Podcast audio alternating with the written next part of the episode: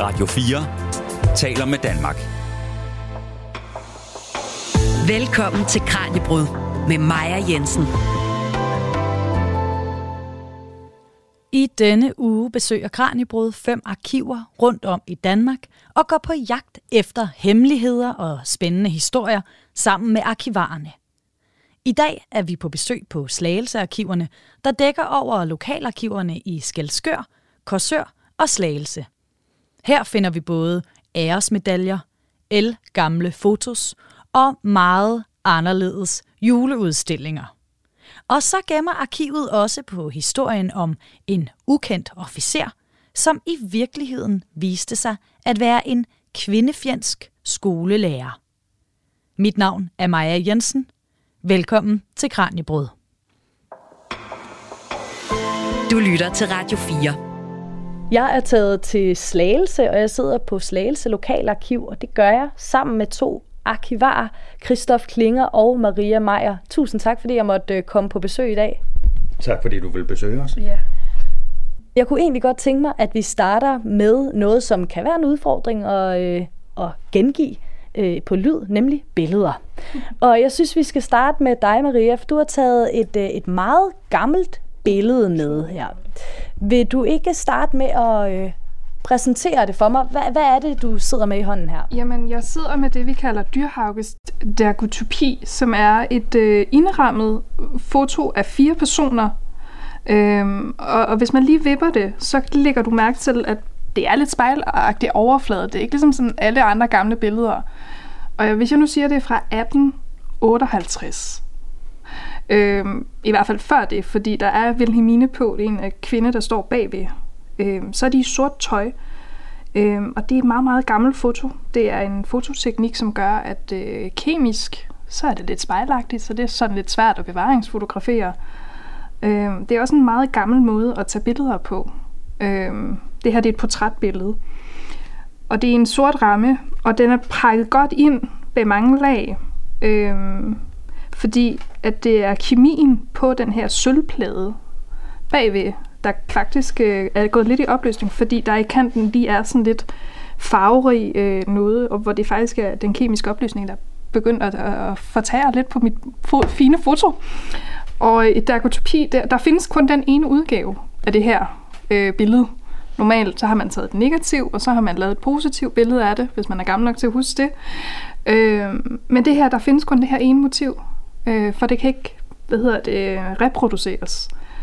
Øh, det er derfor, jeg passer meget godt på det. og nu siger du, at øh, en af grundene til, at du kan datere det, eller du siger, at det er cirka fra 1858, det er fordi, at Wilhelmine, hun optræder på det her billede. Hvem er hun? Jamen, hun er øh, en plejedatter til Dyrhauge øh, parret. De fik aldrig selv børn. Dyrhauge, han er storebælts overfører på de her meget vigtige bælteoverfører, var han. Øhm, men hun bliver plejedatter, hun er højt elsket, men og hun bliver forlovet og gift med Jens Elmqvist, som også er på billedet. De, jeg kan i hvert fald se, øh, at deres filsesring er meget tydelige, så de er nok blevet gift. Men det jeg også ved om Wilhelmine, det er, at hun dør den 20. april 1858, og familien i 1857 øh, tager til Kiel, fordi der er kursør, i Korsør er der kolera. Øhm, så de, øh, de tager altså væk fra byen, for det har de råd til. Øhm, så, og jeg har et portrætmaleri, for hun lever i den tid. Hun blev kun 23, men hun er både portrætteret af en maler og et fotografi. Og for lige at, at få konteksten med, altså sådan et foto her, det var vel ikke alle, der havde råd til at få lavet sådan et på det tidspunkt? Det er på ingen måde alle. Altså dem, der har penge på det her tidspunkt, det er blandt andet Dyrhauge og hans hustru. Hun kommer også med penge ind i ægteskabet. Øh, og han giver mange penge til Korsør, hvor, hvor de bor, og de har penge. Øh, de har også råd til at tage ud af byen, når der er kolera. Det er ikke alle, der har det. Der er faktisk ret mange, der dør af det. Men de er bestemt af det bedre borgerskab. Øh, og det er rigtigt nok, det, det er dyrt at få taget sådan et her. Mange de får nogle gange kun taget det ene. Hos Andersen han fik taget lidt flere og brugt fine penge på det. Øh, men det her meget, at man i dag som slægtsforsker måske har mange billeder, eller fra 1870'erne begynder man at have en ny teknik, der er billig at reproducere. Så det er øh, også fordi det er noget af det tidligste øh, foto, vi har. Det første danske blev taget i 1839, så det er også noget af det tidligste, vi har. Christoph, nu kigger jeg over på dig, for nu skal vi have fat i et billede, der er lige øh, er lidt nyere dato, men dog trods alt øh, er vi stadig øh, 100 år tilbage i tiden. Jamen, vi er tilbage i 1923, hvor vi har den øh, lokale øh, håndværker- og industriforening, der afholder håndværkerfest. Og det er så en håndværkerfest, hvor hestetrukne vogne bliver ført igennem byen og udkanten af byen, hvor de forskellige fag og håndværkerforeninger repræsenterer deres øh, kunde. Det er lidt karnevalsoptog. Vi har folk, der er udklædte, og øh, her har jeg et billede af cigarmagerne, tobaksindustriens vogn, øh, hvor der er otte personer, der begår det, man i dag vil kalde for blackfacing. Det vil sige, at man har malet sig sort i ansigtet, man har fået krøllet sit hår, øh, og man forestiller sig en af de her sorte plantagearbejdere, i, der, der øh, går rundt i plantagen og øh, samler tobak ind til de cigaret, man skal ryge her i, Dan- i Danmark. Der er faktisk en, der sidder på en øh, papmaché-cigar af store dimensioner, og Sigmund Freud ville kunne fortolke det her billede meget mere tydeligt, end jeg kan. Øh, men det er altså den her genre, hvor vi har, øh, hvor man kan sige, at fortiden har det med at være politisk ukorrekt. Hvordan forholder I jer til det, når I skal bruge billederne i dag? Altså det vi gør, vi, når vi registrerer et billede og lægger vores oplysninger og en kopi af billedet ud på nettet på hjemmesiden arkiv.dk, så skriver vi jo, hvad vi kan se på billedet i neutrale øh, termer, og i det her tilfælde har vi så valgt at tilføje, at der er tale om blackfacing hos nogle af deltagerne på lige netop det her billede. Øhm, så på den måde censurerer vi ikke historien. Vi tilføjer nogle nye dimensioner, vi kommer med nogle nye moralske vurderinger, hvor vi siger, at blackfacing, det er jo kode i dag for, det er altså noget forkert, man gjorde dengang. Øh, og det var det også dengang, øh, hvis man spørger mig. Øh, så på den måde er det op til de seere, der kigger på billedet, der selv må afgøre, er det her et udtryk for strukturel racisme, eller er det øh, bare en fortid, som vi også må forholde os til? Og stå ved, måske også. Og stå ved og sige, ja, det skete også her i provinsen. Ja, også i Slagelse. Øhm, men en ting, som I jo også som øh, arkivar får, det er henvendelser fra, fra brugere, der gerne vil have jeres hjælp til det ene, det andet eller det tredje. Og der har du blandt andet, Maria, fået en henvendelse fra en, der rigtig godt kunne tænke sig, om I havde nogle billeder af en helt bestemt traktor. Hvad er det for en historie? Ja, altså det er en prøvetraktor. Det er engang øh, det er en prototype fra Buk, øh, traktorfabrikken i Kalundborg. Øh, og det er fordi, han er ved at skrive et værk om prøvetraktoren, som Buk lavede og, og virkelig fik ud. Og et område, der virkelig havde mange landmænd. Han har, øh, ved i hvert fald, der har været mange prøvetraktorer på øh, Skelskøregnen, fordi det er et kæmpe landbrugsområde. Så hvor er det, vi har en stor målgruppe af kommende brugere? Jamen det er Skelskør, og så har man sendt prøvetraktor ud. Men han manglede billeder, øh, og i Skalskør, der har jeg Jeep-centralen billedarkiv. Jeg har vidderligt 1000 diasbilleder af maskiner, der har kørt for Jeep-centralen, og det har været sådan en udlejningscentral af maskiner til landbruget. Øhm, og, og, og han fik lov at kigge i de her billeder, og han kiggede alle, alle tusind igennem, og han havde faktisk sin egen scanner med på læsesalen, og fik lov at scanne det, øh, hvis han fandt noget. Øh, og øh, det gjorde han. Han fandt hele tre billeder af den her prøvetraktor. Ikke den der beta-version, der blev lanceret, når man har fået ind og sådan noget, men faktisk prøvetraktoren. Og det blev han så glad for, fordi han havde næsten været hele landet rundt i, hvor han lige kunne støve noget op og lavet kæmpe research. Men vi har hele tre billeder af den her prøvetraktor, som bliver til en traktor, Buk lancerer øh, i løbet af 50-60'erne. Øh, og det er jo også et stykke teknologi, iværksætterhistorie så videre, men det er også bare fedt at kunne give at de her mange tusind diasbilleder er Jamen, der har vi faktisk hele tre af den her prøvetraktor, som ikke var på markedet, men man alligevel kørt rundt på, på den egen, som Skelskør-arkivet dækker. Altså det er også det, altså man, på mange måder, så skal vi hele tiden, når vi får ind, at det er noget, vi kan bruge til at Og det, det ved man ikke, men nogle gange er det også på den anden side, når man så har ind, og man finder et svar i det, man har fået ind. Altså det er også nogle gange, åh, oh, det kan vi da godt svare på, for vi har faktisk lige præcis diasbilleder fra den central, som, og sådan noget. Så det er også, øh, det er altid øh, sjovt at se, hvad ens samling kan bruges til. Du lytter til Kranjebrud på Radio 4. Noget af det, som I også får henvendelser fra, det er jo selvfølgelig privatpersoner, der gerne vil vide noget om deres forfædre, deres familie, slægtshistorie. Og Christoph, der har du en ret speciel historie om et barnebarn, der godt vil have lidt information om sine afdøde biologiske bedsteforældre. Ja, det er rigtigt. Øhm, vi kalder ham Bjørn fra Bornholm, som skrev til os og sagde, at han havde fået de her oplysninger om, øh, at de biologiske bedsteforældre havde bortadopteret Bjørns far, og de var et døde et halvt år efter, de havde bortadopteret ham. Øhm, og han vidste, at han havde deres navne og deres fødselsdato, og han vidste, at de var fra Slagelse, så han spurgte, om vi havde noget mere om dem. Og så gik vi jo tilbage til vores samlinger og kunne heldigvis finde ud af øh, og bekræfte, at de var født og opvokset her i byen. Vi kunne se konfirmationsoplysninger, øh, vi kunne se skoleoplysninger.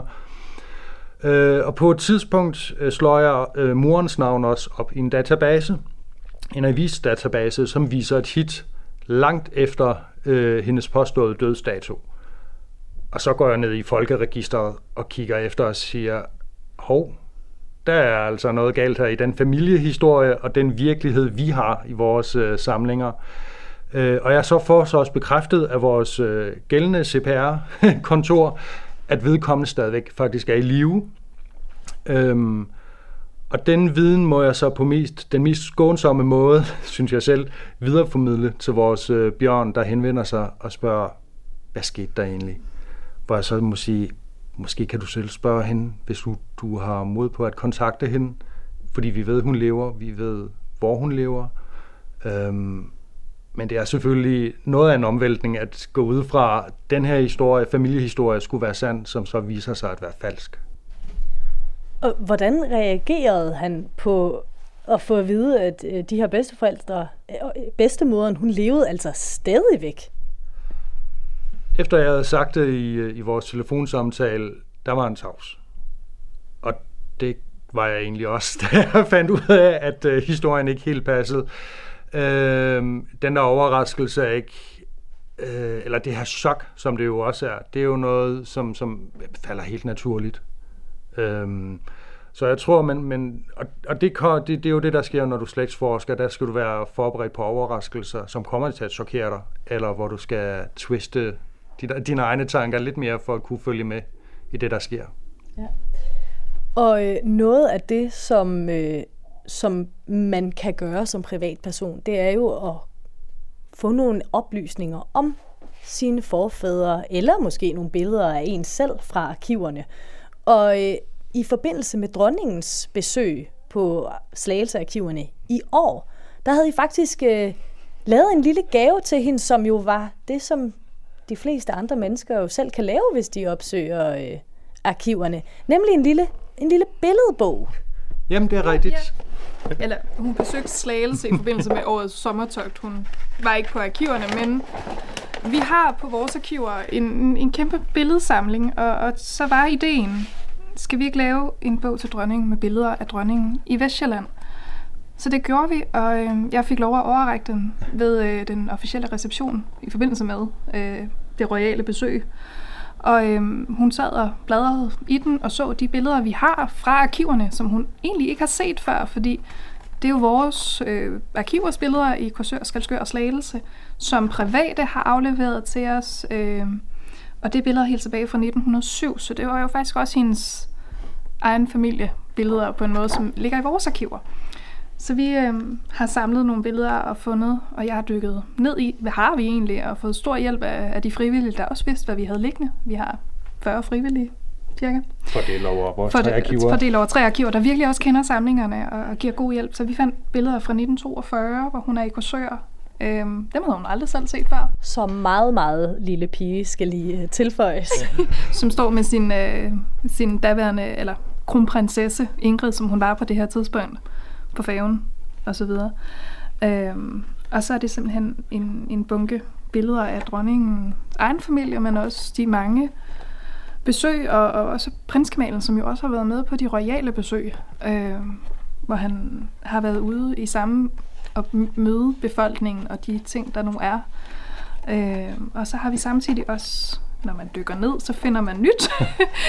og vi har øh, i vores dækningsområde af Vestjylland øh, det, der hedder øh, Gulfhavn Refinaderiet. Det hedder Sisnes. Øh, det ligger på Sisnes. Øh. Og det er faktisk der, den første danske olie øh, ude fra Nordsøen bliver sejlet ind øh, på Marie Mærsk, og det er prinsgemalen, der åbner for den. Og vi havde netop lige... Øh, det gør han den 1. august 72, så det er endda 50 år siden. Øh, det havde jeg billeder af på mit arkiv, så det kunne vi også præsentere og sige.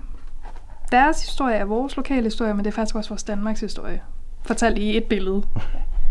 Og alle de her billeder, som I fortalte, det er private, der har indleveret billederne det er I vel også dybt afhængige af for at øh, kunne blive ved med at dykke ned i de her historier og finde ny, både lokal historie, men også, som du siger, Danmarks historie. Bestemt. Altså en, en, en ting, vi altid siger, det er, husk arkivet. Øhm, og det er både, når man rydder op i det lidt ældre, og når man flytter og sådan noget, men det er også i forhold til, når vi, har, vi tager mange digitale billeder i dag, så det er jo også den der, husk arkivet. Vi har en tradition lokalt med, at julemanden kommer, vi er øhm, og i Korsør, der øh, har han faktisk gjort det siden 74, så der er jo billeder, der er helt tilbage fra de første år, hvor julemanden kommer, og vi vækker nisserne, øh, som vi gjorde. øh, så det er også hele tiden, at vi hele tiden får indleveringer, og folk husker arkivet, for vi er afhængige af, at der kommer afleveringer, for vi indsamler selv, men det er også, at, at det er jo folks egne historier, vi gemmer, folks lokalhistorie, øh, det skal de også selv bidrage til. Og du siger det, I indsamler selv, og øh, en af de historier, som du også øh, har, har taget med i dag, og som også er i kraft af nogle billeder, det er, da du var ude med en kollega og lavede bevaringsfotografering af Rådhuset. Og i den forbindelse også øh, arrestgården, den gamle arrestgård. Og der skulle tages billeder, fordi den skulle renoveres. Ja, altså det gamle Skelskør Rådhus, det øh, bliver i dag brugt som et sted, hvor man kan låne øh, som forening, eller man kan lave udstillinger. Det er sådan et sted, folk de kommer. Øh, og den har stået over for i lang tid at skulle renoveres, eller laves til foreningslokaler, eller et eller andet. Og vi vil jo gerne bevare, hvordan ser det ud, før man gør det øh, på arkivet. Så vi fik adgang, og vi går rundt i... Øh, i rummene i nogle timer, og vi kommer igennem de store fine rådhus, og i forbindelse med gamle rådhuset, der ligger arresten. Og Skalskør Arrest er faktisk rigtig, rigtig original, altså sengene er der stadigvæk. Rimelig unikt, øhm, og det vidste vi, det ville de lave om, så det skulle vi have bevaret i foto. Og vi fik taget 176. Og i forbindelse med den her gamle bygning, så ligger der nogle arrestgårde, hvor de indsatte, mens de har ventet, øh, eller så videre, har kunne få frisk luft. Og de har ikke, der har ikke været nogen i lang tid. Og lige pludselig, så er der et eller andet, der bevæger sig derude. Øh, og så er vi sådan, ej, hvad er dog det? Og så er det sådan nogle små, øh, hvad hedder det, de grå, grå klumper. Og de bevæger sig, og lige pludselig står der to uleunger. Og vi står bare, nej.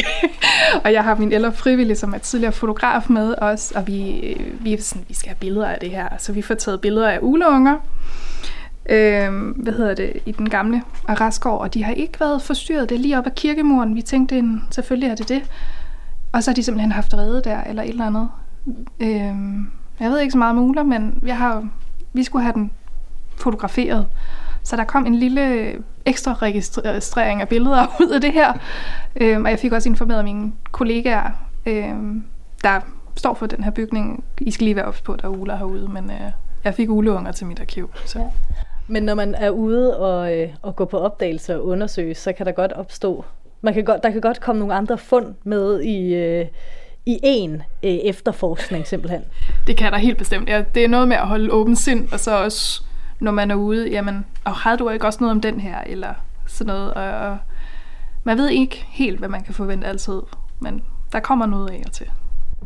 Og øh, fra øh, en meget sød historie om uleunger, så skal vi nu til noget øh, meget mere alvorligt. Nu skal det nemlig handle om krig og nogle af de ting, der er i, øh, i slagelsearkiverne, der handler om netop det. Radio 4 taler med Danmark. Du lytter til Radio 4 og det er Kranjebrud, vi er i gang med i dag, hvor at jeg er på besøg i Slagelse-arkiverne. Jeg taler med Maria Meier og Christoph Klinger, og nu skal det altså handle om noget meget seriøst, nemlig om Første og 2. verdenskrig. Vi starter med 2. verdenskrig, hvor du, Christoph Klinger, har en, en, nogle forskellige sager på, eller nogle forskellige dokumenter, der handler om gymnasieeleven Jørgen Sejer, som ja, hvis skæbne ikke øh, var, særlig, øh, var særlig lys. Vil du ikke, vil du ikke fortælle om øh, Jørgen Sejer, Christoph? Jo, det vil jeg meget gerne. Jørgen Sejer, han blev jo født i 24, det vil sige, at han var 16 år gammel, da krigen udbrød. Han gik øh, sammen med sin øh, storebror ind i modstandsarbejdet. Han blev så taget af tyskerne, øh, fængslet, øh, blev sendt i korsetlejre. Og han kom så i øh, 1945 tilbage med de hvide busser. Han nåede desværre ikke at opleve øh, befrielsen. Han døde faktisk den 28. april øh, i 45. Da krigen slutter, øh, og man, man mindes de døde, og også de, den døde, de døde fra modstandsbevægelsen i Slagelse, der har vi, øh, der har vi et enkelt fotografi af ham i vores samlinger. En glad gymnast, øh, som, som, øh, eller en glad gymnasieelev, øh, som man har taget et billede af, hvor han smiler og er glad. Øh, men, men, Øh, og, og det, er jo, det er jo en lille, fin grundfortælling, vi har om ham. I forbindelse med, at hans familie så i 2000 øh, her for to-tre år siden øh, vælger at aflevere hans breve til familien hjemmefra, får vi nogle hjerteskærende beretninger af, hvordan han egentlig har det, mens han sidder fængslet øh, og er til, taget til fange af tyskerne. Øh, I den forbindelse får vi også hans øh, nødpas med, hvor vi kan se en ung mand, der ligger, er for svag til at stå op og smile til en fotograf. Han er så afkræftet og afpillet. Han, er, han ligner en vaskeægte KZ-fange. Øh, og det er jo det, krig gør. Øh, og krigen også har gjort. Den nedbryder mennesker. Fra 2. verdenskrig og øh, øh, Jørgen Sejer, så skal vi nu over til nogle medaljer, som I har modtaget, og, og et, et æresbevis, øh, vil jeg kalde det, Maria. Ja, ja det er i Korsør, øh, Korsørarkivet dækker det, der hedder omegnen også, øh, er det tidligere Korsør Kommune, og der ligger Tjæreby. Og i Tjæreby, der øh, hvis vi lige starter fra starten af, eller fra slutningen, det er, at øh, Torvald Valentin Jacobsen, han er udvandret i 1904 øh, som en af de her mange sønner til Australien, og blev en landmand i Australien. Og i 1914, der er han 30, øh, og han bor i Australien, og han melder sig frivilligt øh, Øhm, på de allierede side. Australien er jo en del af det britiske imperium på det her tidspunkt, og på en måde så ender han øh, ved Verdun i Frankrig, øh, eller det er i hvert fald der, han ender sine dage, for han er begravet i omegnen øh, af Verdun på en af de her øh, midlertidige hospitaler, som blev oprettet øh, mellem fronten og de bagvedliggende hospitaler, hvor man ligesom har undersøgt ham, og han er begravet dernede, øh, har jeg undersøgt. Og han har ikke noget familie i Australien og sådan noget. Øh, så mit arkiv har på et tidspunkt modtaget alt det, der er sendt til ham, og det er en, øh, et hedersbevis på hans deltagelse øh, fra øh, det britiske imperium, på det her, øh, hvor der står øh, med en, en flot hvad siger det, vignet og for oven, og sådan tekst, og så lige hans navn printet ind, og den bataljon, han var med i. Øhm, og den er en del af vores nuværende udstilling, hvad vi dog finder. Fordi når man åbner en arkivkasse, ja, så ved man ikke, hvad man finder altid. Og i Torvalds øh, arkiv, privat arkiv, der har jeg tre medaljer. Og det, den, den vildeste, det er sådan en, den er sådan 10 cm i, øh, i diameter, og den er sådan skinnende guld, og der står hans navn på. Og så er der Victoria og nogle delfiner, og han He died for freedom and honor, og sådan virkelig en, en, et mindes erindringsmærke for ham, for ham, som er givet til efterkommerne, som jo stadigvæk bor i Tjerby ved Korsør. Øhm, og Første verdenskrig, så vidt jeg har forstået, er, har meget stor betydning for Australien, fordi de faktisk vinder lidt deres selvstændighed på det her deltagelse, de gør sig. Øh, så lige pludselig er der noget verdenshistorie. det der også er, det er, at jeg har en mindre medalje, som blev givet til alle de allierede, øh, den allierede side med Frankrig og Storbritannien. Øh, Og den blev givet til alle, der deltog. Og når man ikke, når man deltog, men ikke overlevede, så går det jo til efterkommerne. Og den her lille medalje, den går også til, øh, hvad hedder det, til dem, der er med til at rydde Nordsøen for miner. Igen en kursørvinkel, fordi der har vi mange mine stryger og minelægger, som rydder bæltet for miner, som blev lagt ud ved krigserklæringen i sommeren 14. Øh, så jeg har tre medaljer fra Thorvalds øh, privatarkiv. Øh, og det er næsten det eneste, jeg har fra ham. Jeg har lidt slægtshistorie også, hvor han er omtalt som den ældste søn i en familie. Øh, og jeg ved, hvornår han er udvandret. Hvorfor han er gået med, og hvorfor, og hvordan og hvorledes, det har vi ikke noget om. Men vi har nogle lille medaljer i hvert fald. Ja. Og, og noget andet, som, som I også har, øh, det er nogle billeder, som I heller ikke har så meget kontekst omkring, men som også kan fortælle noget bare i kraft af, hvad vi kan se på de her billeder. Altså, jamen det er rigtigt, men alene med deres eksistens, og jeg har 30 flere spørgsmål, end jeg selv kan besvare med dem, men jeg har fået tre album fra en kvinde i lokalområdet, indleveret på mit arkiv på et tidspunkt, og da jeg begyndte at registrere dem, så begyndte det altså at være spændende, fordi det er øh, små foto fra 1918, hvor øh, vi er, der er skrevet ved billederne, heldigvis. Vi er i den finske skærgård med russiske krigsfanger omkring Danzig.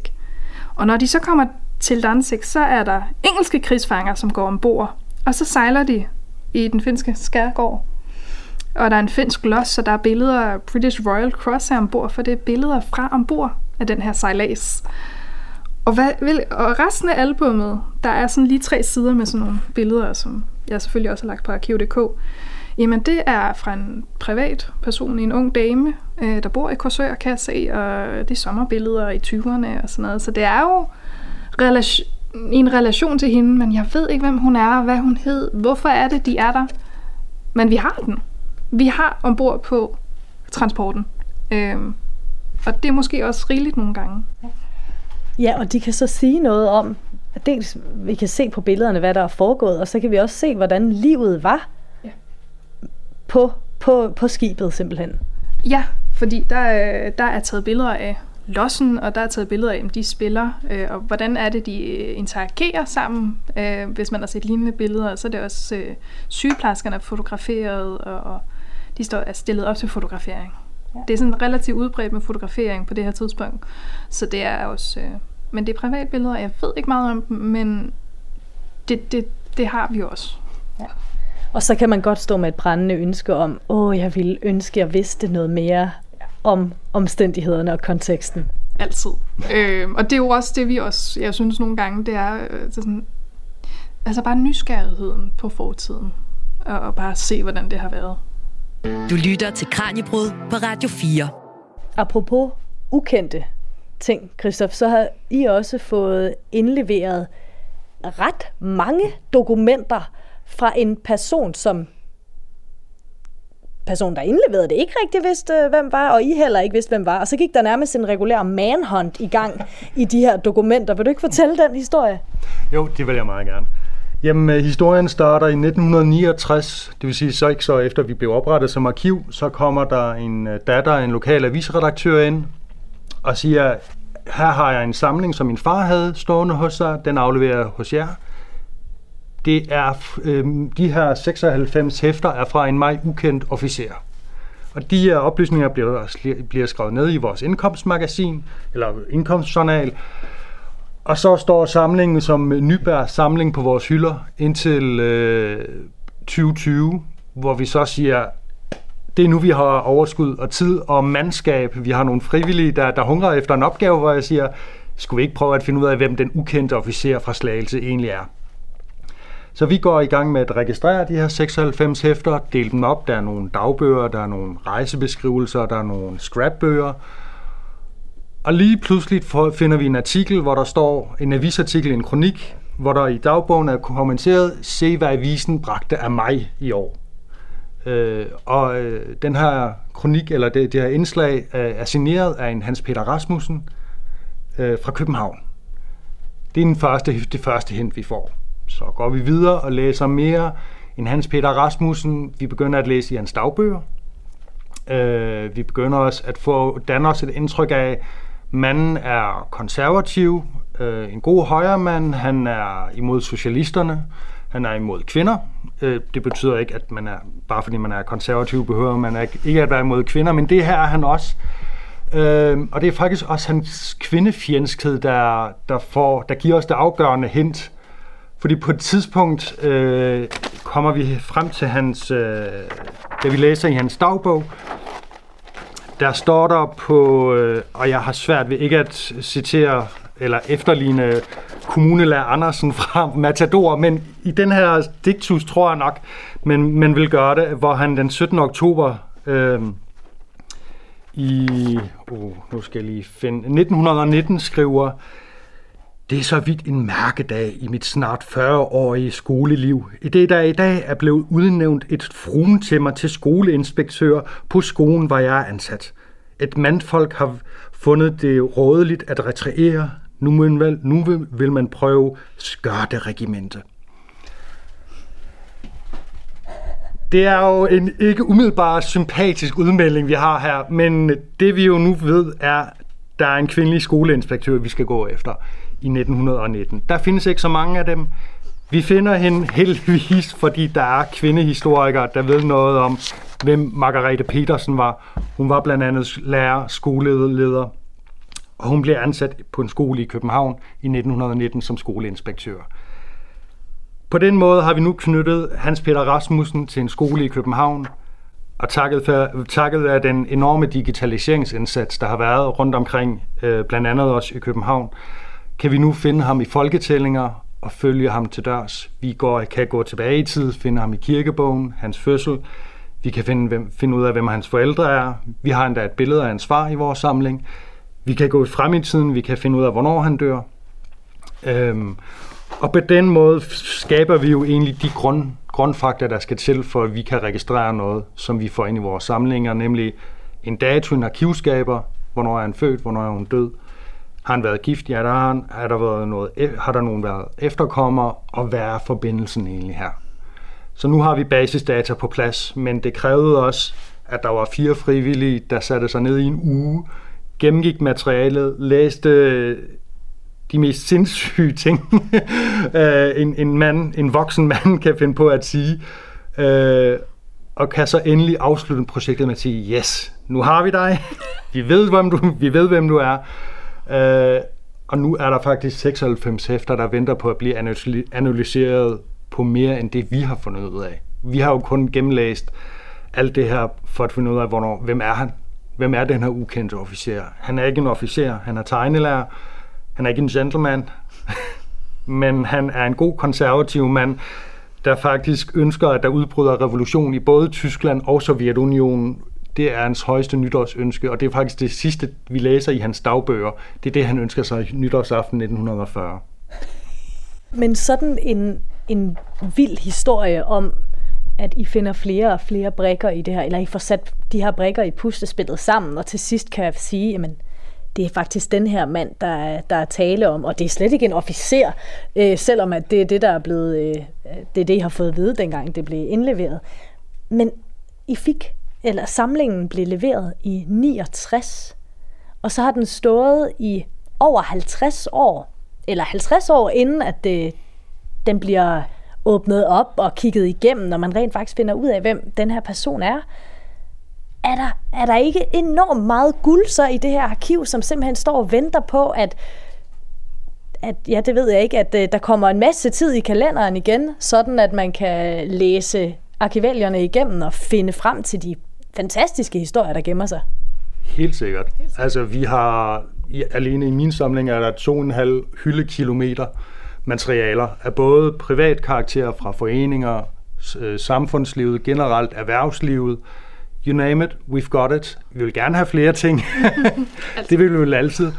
Uh, men ja, det er, det er jo også et spørgsmål om, hvor forskningsorienteret du er, og hvilke spørgsmål du egentlig stiller, og vi har for det meste et svar når du kommer og spørger, har I noget om?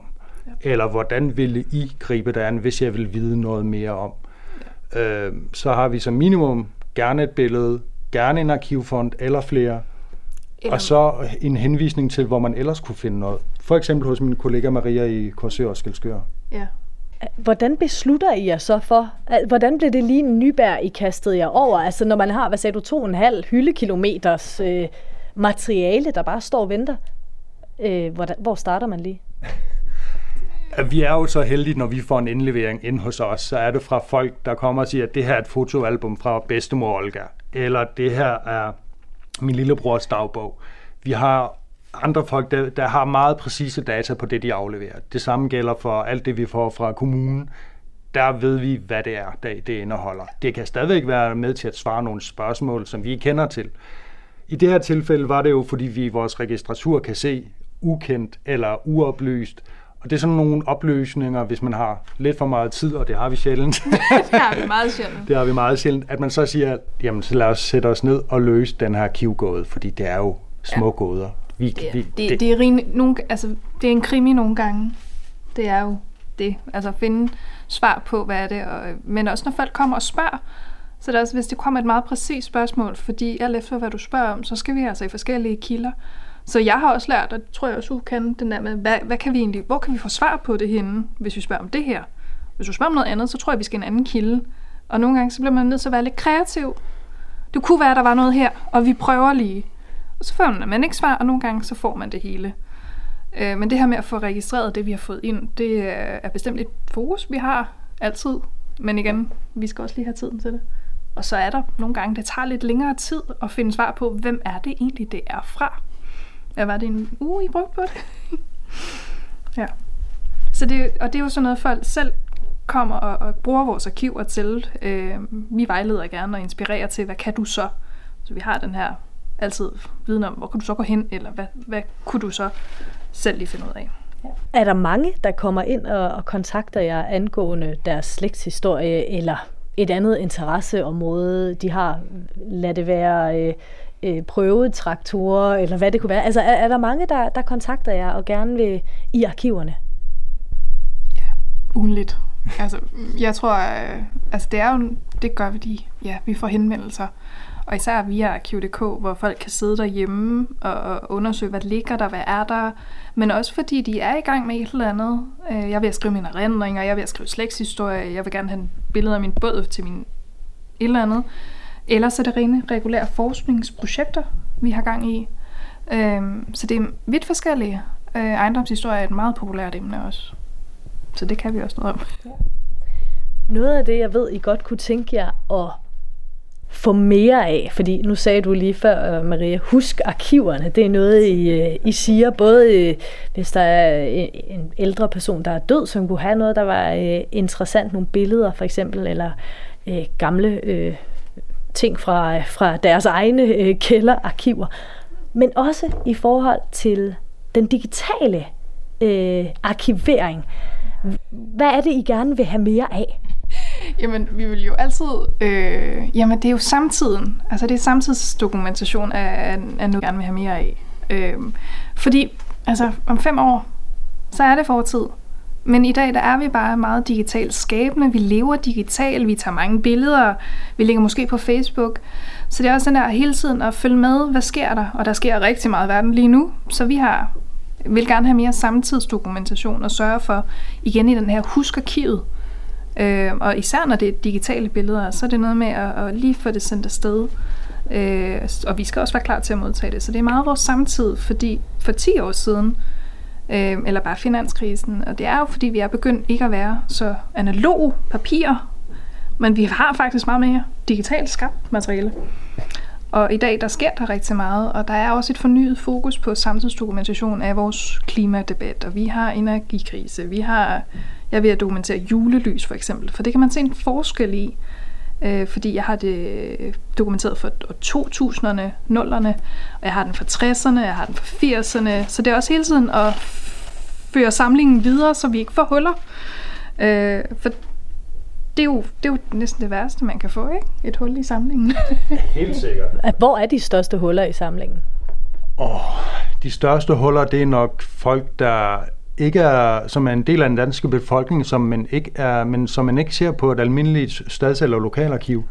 Det kan være indvandrere, efterkommere indvandrere, det kan være Migrantarbejdere. seksuelle minoriteter, Ja. som er underbelyste, selvom de har haft deres virke. Øhm, vi har en enkelt LGBT, LGBT-forening, som, som har haft deres virke her i byen, men der har vi et enkelt sæt øh, vedtægter og et medlemsblad, ja. og det var det. Og det synes jeg, de fylder, for, de fylder for lidt i min samling i forhold til, hvor meget folk fylder i en virkelig verden. Og man kan jo også sige, alt det digitale, altså jeg har huller i, den saml, i mine samlinger, fordi folk har gemt ting på floppy disks og CD-rommer, og de er altså ikke langtidsholdbare, selvom man prøver at fortælle dem, Nej, nej. fortælle det til folk.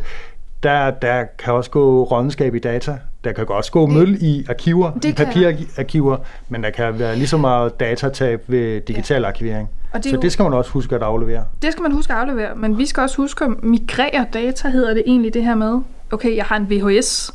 Har vi overhovedet en VHS-afspiller? Kan vi få det digitaliseret? Så vi har også digitalisering i gang.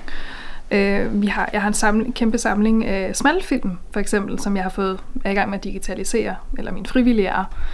Øhm, og så det er også den der med, okay, vi har fået en VHS, kan vi overhovedet afspille den? Øhm, så nogle gange er det faktisk afspilleren, vi skal have for at overhovedet at læse data, og, og sørge for, at vi over hele tiden kan læse data. Øhm, og det skal vi også gøre. øhm, og så er det meget den her repræsentation af det område, vi jo dækker som lokalarkiv.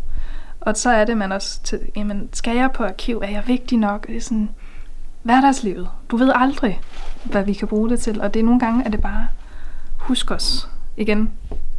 Jamen, foreningen vil gerne vide, hvor gamle de er. Jamen, jeg har ikke afleveret noget til jer, så jeg kan faktisk ikke svare på det. Jamen, det troede jeg.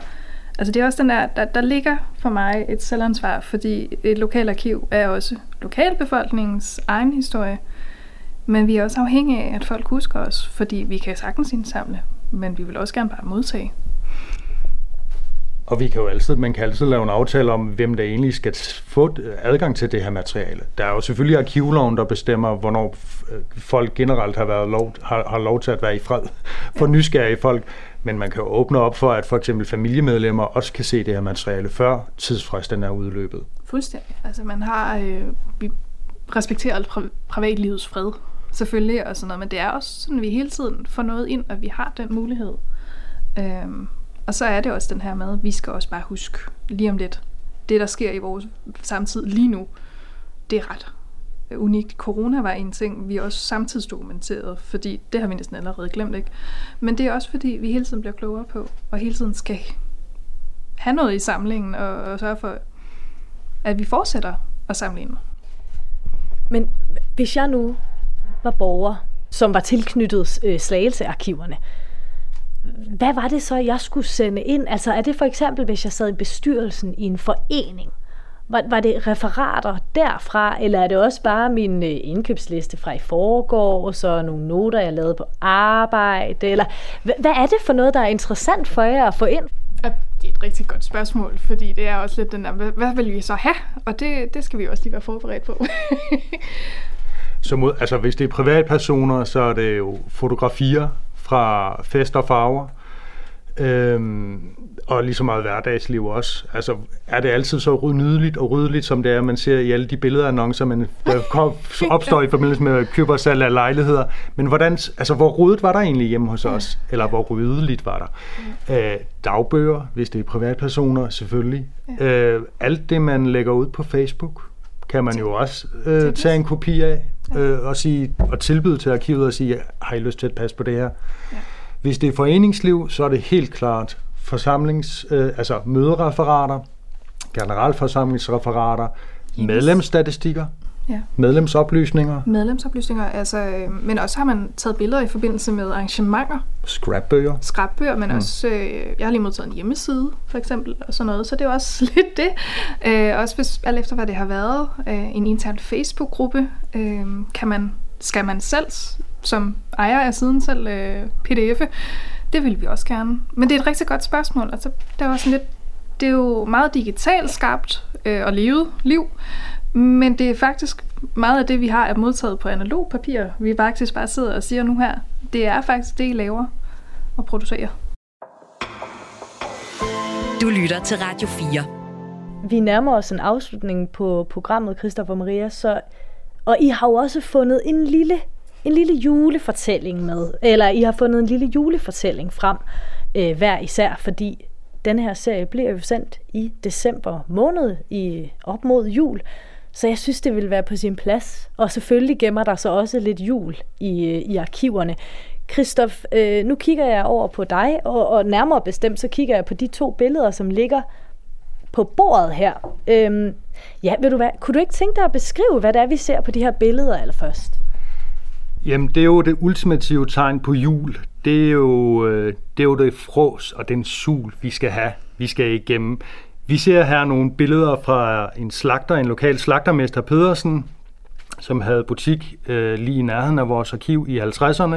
I 1900, blandt andet i 1958 har, vi, har han lavet en juleudstilling, en juledekoration hver aften, hvor han efter lukketid får ham se, eller går han selv ned, eller sender sin svend ud i fryserummet, og så henter de fire grisefigurer op, og vi taler ægte grisehoveder, som, øh, som bliver påklædt ligesom mannequin-dukker. Der er nogle flotte bluser. De får stukket nogle blikinstrumenter i deres øh, grisefødder. Og så står der fem grise og laver musik. Der er en gris, der slår på tromme, der er en gris, der spiller trompet, der er en dirigent, der er en, der står med bækken, og en, der spiller på trombon. Og så kan man ellers se, øh, og de står så i baggrunden i det afkølede lokale, hos slagteren, og i forgrunden kan man så se et væld af pølser og pølseprodukter og andre griseprodukter, som er lokalt produceret hos slagteren, øh, og som er ligger frem i sit øh, udstillingsvindue. Og jeg, altså, man kan ikke se jul uden at sige sul, og man kan kun sige, det her var et tilløbsstykke, og det var også noget, der ikke ville være ville være gået i dag. Fortiden er, det, er bare anderledes. Det har sikkert været rigtig godt for, for forretningen, kunne jeg forestille mig. Det håber jeg. Maria, du har fundet nogle postkort frem her. Farvelagte fotografier. Ja, altså det er postkort, der er sådan 120 år gamle, øh, og det er julehilsner fra kursør og nytårshilsner fra Korsør, som er lavet hos den lokale H.P. Jensen, øh, en serieiværksætter, som både havde glarmester, fotoatelier, isenkram og alt muligt. Og øh, han har simpelthen øh, lidt photoshoppet nogle korsørmotiver. Jeg har dem uden nisser på, øh, og uden fulde mennesker, fordi øh, omkring 1900, der har man sendt postkort til hinanden i julen, en julehilsen og en nytårshilsen. Og den her gang, der gik øh, posten altså i hvert fald tre gange i døgnet, så det har været ligesom sms'er. God jul og godt nytår og tak for ægne og håber du kunne lide gaven noget, der står på bagsiden af de her. Men forsiden er julemotiver. Og den ene, der står nisserne gør kirkespiret færdigt, og det er St. Pauls kirke, der i, på det her tidspunkt øh, skal have nyt spir. Øh, det vi ser på billedet, det er det gamle spir, den får nyt, det den har i dag. Og der er simpelthen malet nisser der kravler op ad tårnet, øh, øh, og der er lavet sne på, og så er der farvelagt øh, en flot solnedgang, som vi kender fra Korsør. Og farverne står faktisk ret godt, som du kan se. Øh, og det er faktisk, fordi de er håndmalet. Så gamle postkort er blevet farvelagt. Og han har sådan hvert år lavet ny julehilsen fra Korsør, øh, som folk har købt, og vi har på arkivet. Og den anden nytårshilsen, det er hans egen butik øh, nede i øh, Nygade, Algade, jeg er ikke helt sikker her. Øh, men det er fulde mennesker, der er på vej ud af en karet. Øh, og jeg har den også i en ikke faglagt version. Øh, som, og han har simpelthen taget et billede ned ad gaden med sin egen forretning, hvor han også solgte barnevogn, og så har han lagt et andet billede af nogle mennesker, der tumler ud af en hestevogn og sådan noget, og så har han skrevet godt nytår. Og så har han simpelthen bare reproduceret den her postkort, øh, som folk har sendt. Og, og jeg synes simpelthen, de er så fine. og det er, det er noget, vi bringer op hvert år. Så der er altså et mix af både de øh, kuriøse slagterudstillinger over el øh, gamle øh, fotos, som langsomt øh, smuldrer nærmest, og øh, ukendte indleveringer, som øh, man finder frem til øh, efter utrolig mange øh, mandetimer med de her dokumenter. Arkiverne de byder på, øh, på lidt af hvert, må man sige. Utrolig mange spændende historier. Jeg vil gerne sige mange tak, fordi I havde lyst til at være med i dag og havde fundet sådan en kavalkade af, af spændende historier frem til mig. Tak, og tak for at lade os øh, fortælle dem. Det det, får vi lov til for lidt. og det markerer altså slutningen på dagens Kranjebrud, hvor jeg besøgte arkivarerne Maria Meier og Christoph Klinger på Slagelsearkiverne. Resten af ugen står også i arkivernes tegn, når resten af Kranjebrudsholdet besøger Stadsarkivet i København, besættelsestidens samling i Esbjerg, det danske mindretalsarkiv i Flensborg og udvandrerarkivet i Aalborg. Kranjebrud er produceret af Videnslyd. Tak fordi du lyttede med.